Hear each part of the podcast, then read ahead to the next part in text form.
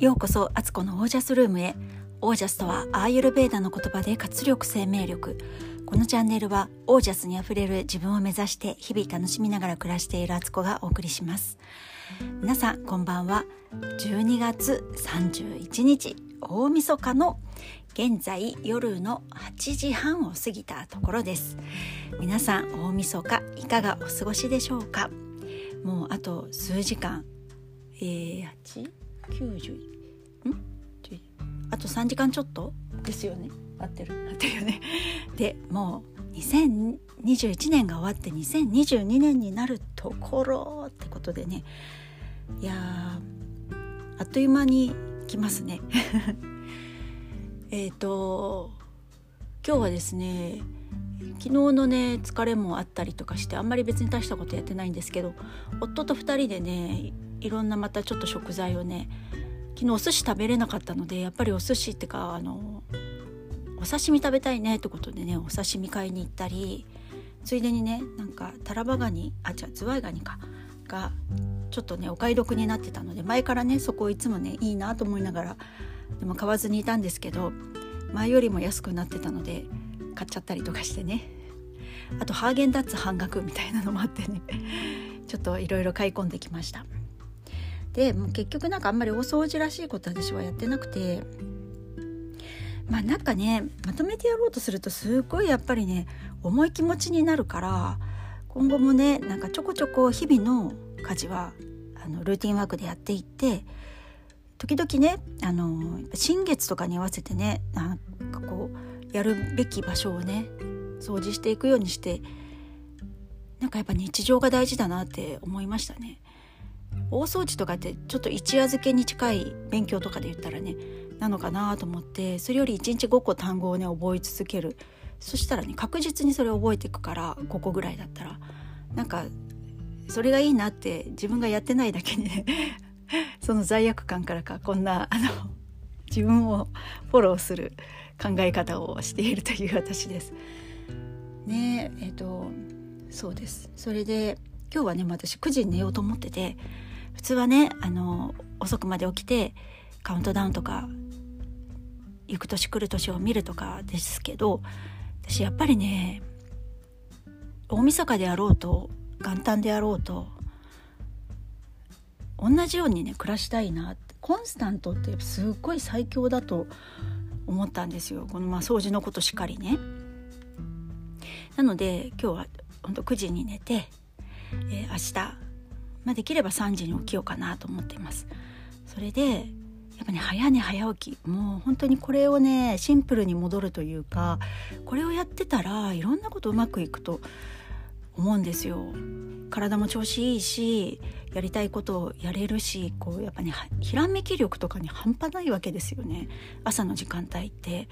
朝を制すると本当に人生制するんじゃないかと私は思っていて、まあ、制するって言うとちょっとねなんかこうまたコントロールしてるような言い方になっちゃうんですけど朝にすごくね開運というかね自分をね導く時間があると私は思ってるので、ー、来年はね本当にもっとね早寝早起きを最近ちょっとねズレズレになることが多かったので、えー、そうするとね本当いろんないろんなとこにねしわ寄せきてる感じはしたんですよでもそれをね止められなくなっちゃうっていうね悪循環があるなと思ったので今日からねまたねあの心新たにだけど無理のなく自分がしたいことをするみたいな生き方にねまた忠実にやっていこうと思います。で今日は、えー、122回目なんですよ。これがね自分との約束果たせました私、えー、9月1日からとりあえず年末の12月31日まで毎日更新をしようと自分の中で決めたんですね。それがねあのちゃんとできました。えー、一日も欠かすことなくむしろ料理の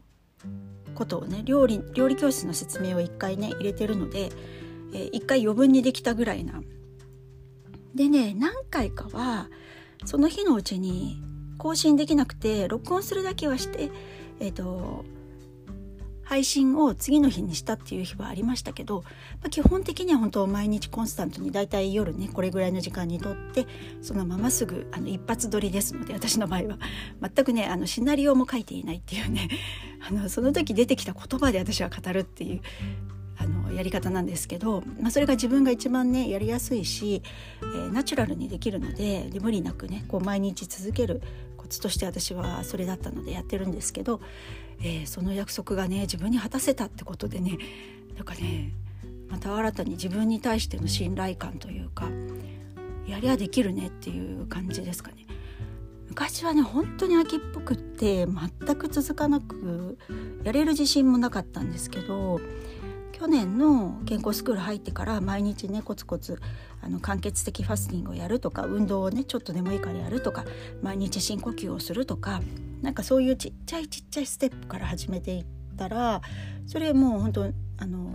無理なくできたんですよねそのことが。そっから始まってあ意外と私って習慣化得意なんだって思ったし毎日コツコツやることってあの逆にあの好きなんだっていうね。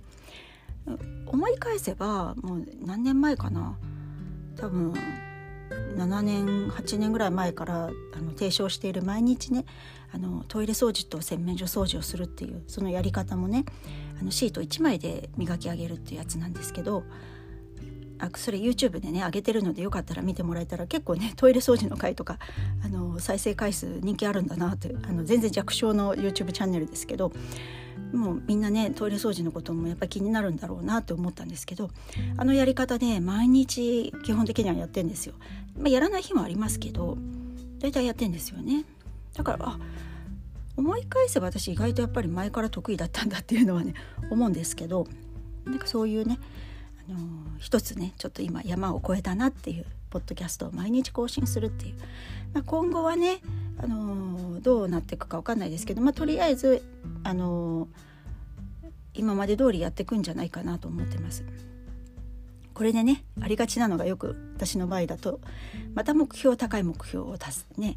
掲げてまた自分にね課していくっていうのが今までの生き方なんでそうじゃなくてね、あのしたい時にするっていう自分の気持ちに忠実に生きるってことをね大事にしたいなとは思いながらポッドキャスト楽しいのでねやってるんですよ。聞いてくださる皆さんがいるからできてます。本当にあの今年ねこの拙いポッドキャストを始めたのにあの皆さん聞いていただいてありがとうございました。その中にはね感想をくれたりとかあのいろんなね講座に来てくれたりとかして本当にありがとうございました。で今日はですねこっからテーマかっていう感じですけど今日はまあ、今年の振り返りですねそうまとめっていうことで自分に対して振り返っていこうかなと思うんですけど今年ねやってみてよかったこと、えー、それはですねあの思い切ってファスティングのね講座をやってよかったっていうのはこれはすごく大きいですね。つい最近のねことですけど11月、えー、11月の1ヶ月間ぐらいですけどいや本当に自分が想像したよりもあのとてもいい形で進めることができてでそこに集まってきた方々も本当に素晴らしい変化を遂げたことがあって私が感動してしまったというかねそうなんです。何度も言ってますけど自分で経験してきたことなんですけどそのそれをねお伝えしてやってるわけですけどその時に自分ができてよかったって感じた喜び以上にそれをねやってくれた方たちが変化していったことってさらに上回る喜びがあるんだなっていうのをね教えてもらえて本当良かったと思っています。でやっぱりいいことっていいんだなって思ったしそう自分がね良かったと思うことは素直にやっぱり世の中にね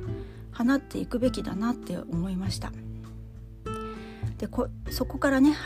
展して今後その魔女のね学校を来年の春ぐらいに開校できたらと思ってるんですけどそうそういうアイデアにまでね結びついてやっぱりこれってそのファスティングやる前はファスティングのあのん？グループファスティングをねやる前はこんな風になっていくなんて思っていなくてとりあえずファスティングをやってみようかなっていうかそういうお声もあったしやってみようと思ってやったんですけどそれがねなんか想像以上にすごく根っこがもっと広がりがあったっていうね ことでやってみないと本当分かんなかったことですよね。一歩踏み出すのってすごく怖いし私もね実際そうやるって言ってね人集まるのかなっていう思いもあったりやっててねみんながねこう満足してもらえるんだろうかっていうねそういう不安もあったんですけどいやなんか私の結果としては本当は私の想像をはるか上へ行く形で、えー、皆さん結果が残ったりとか喜んでくださってで次へのねまたアドバンスへの道もねあの期待されているってことですごく嬉しい限りでいや思い切ってやってよかったと思ってます。全然なんかやる前とやる後の私っていう位置がね全然違うんですよ。だからね本当ありがとうございました。そのことがねやっぱり一番2021年は大きかったかなと後半でしたけどすごく思っています。あとは今年良かったなと思うことは自分にねより忠実になっていったんですね生き方として。今までもかなりそういうタイプだったと思うんですけどそれでもやっぱりね周りの目とか、般的にはこうでしょっていうこととかね。なんかそういう常識や概念にとらわれていて、え